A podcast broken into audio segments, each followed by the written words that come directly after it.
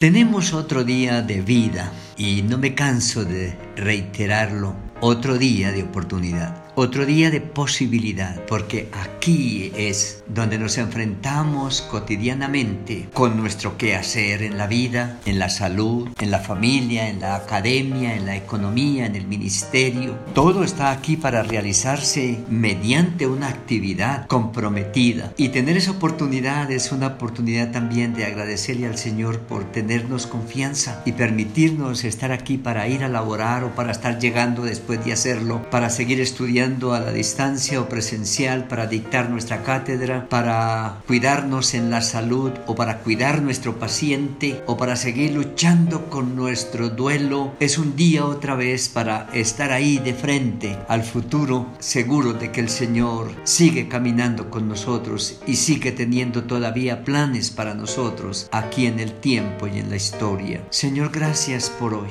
Recibe nuestra gratitud. Pedimos perdón por nuestras rebeliones y maldades y rogamos que tu gracia nos siga sosteniendo. Y Espíritu Santo, te suplicamos sabiduría para entender tu palabra y poder y valentía para poner en práctica esa palabra, para mejorar cada día nuestra relación contigo y para compartirla con otros. En el nombre del Señor Jesús lo pedimos. Amén. Continuamos en este tiempo de lo que llamamos nuestro tiempo con Dios. Y vamos andando con Lucas y vamos mirando todos los días los diferentes aspectos del jubileo, los diferentes aspectos del nuevo comenzar, de las nuevas cosas. Y hablábamos de la dinámica del Espíritu Santo, hablábamos del, interés del reino del Señor en, el, en los niños, en las mujeres, en, en el acercamiento a las personas y cómo usa a la suegra de Pedro de una manera particular para hacer que su casa se llene de personas necesitadas y les proclama el Evangelio y hace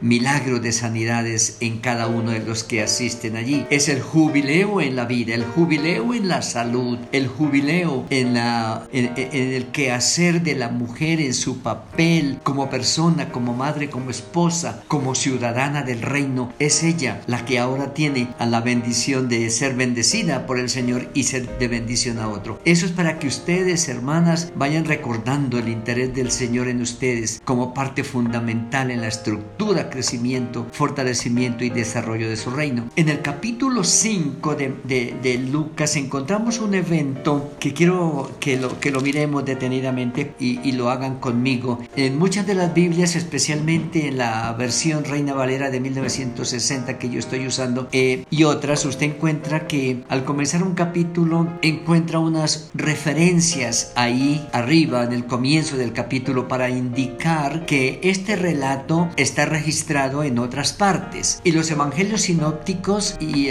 los cuatro evangelios tienen muchas cosas en común, diciendo que esto se encuentra en otra parte. Pero quiero llamar la atención en el sentido de que el relato del capítulo 5, versículo 1 a 11, usted encuentra que dice que Mateo lo narra y Marcos lo narra, pero no dice que Juan lo esté narrando. ¿Y por qué? Porque no aparece en Juan, sí aparece en Juan, pero aparece en el capítulo 21 después de la resurrección, el versículo 1 al 14 y por qué no se hace referencia del uno al otro. Y lo que quiero llamar la atención es para que miremos porque no es el mismo evento. Este evento que Lucas se detiene a narrarnos lo narra en el comienzo del ministerio de Jesús y el de Juan lo narra al final del ministerio de Jesús. Pero son casi exactos con unas diferencias pequeñas pero notables y profundas. En el capítulo 5 de después que han pasado tantas cosas, Jesús va a la orilla del mar para enseñar. Y habíamos dicho que de alguna manera tiene una relación con Pedro, ah, es posible, él va a, la casa de Pedro justamente porque su suegra está enferma y la palabra dice que le, rogaron a, a, él y, y, que fuera y la sanara. Y ahora nos encontramos que va a la orilla del mar donde se encuentra con tres hombres que han trabajado toda la noche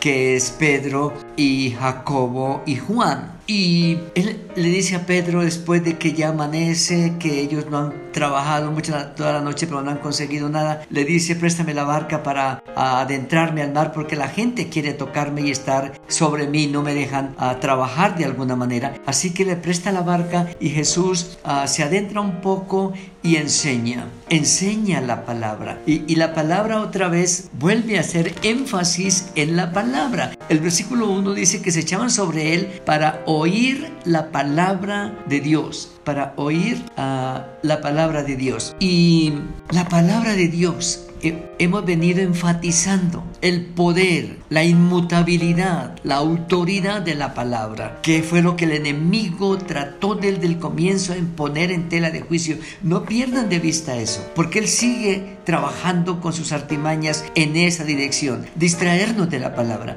poner en tela de juicio la palabra, hacernos dudar de la palabra, llevarnos a la, al olvido y desobediencia de la palabra. Jesús está retomando la palabra como la centralidad de que Dios habla y lo hace con autoridad y será fiel a la palabra prometida. Así que ah, la palabra nos muestra que la, está enfatizando ah, la palabra. Y el versículo 5, cuando el Señor está diciendo a Pedro, echa la, echa la red, entra un poco más al, mar para echar la red, porque han trabajado, no han hecho nada. Ellos dicen, Señor, ah, hemos trabajado toda la noche y nada hemos pescado, mas en tu nombre, en tu nombre echaré la red en tu nombre echaré la red. Y es así como sucede ese tremendo milagro de esta pesca milagrosa. Pero lo que encontramos es el versículo 8, viendo esto Simón Pedro cayó de rodillas ante Jesús diciendo, apártate de mí, ah, Señor, porque soy hombre pecador.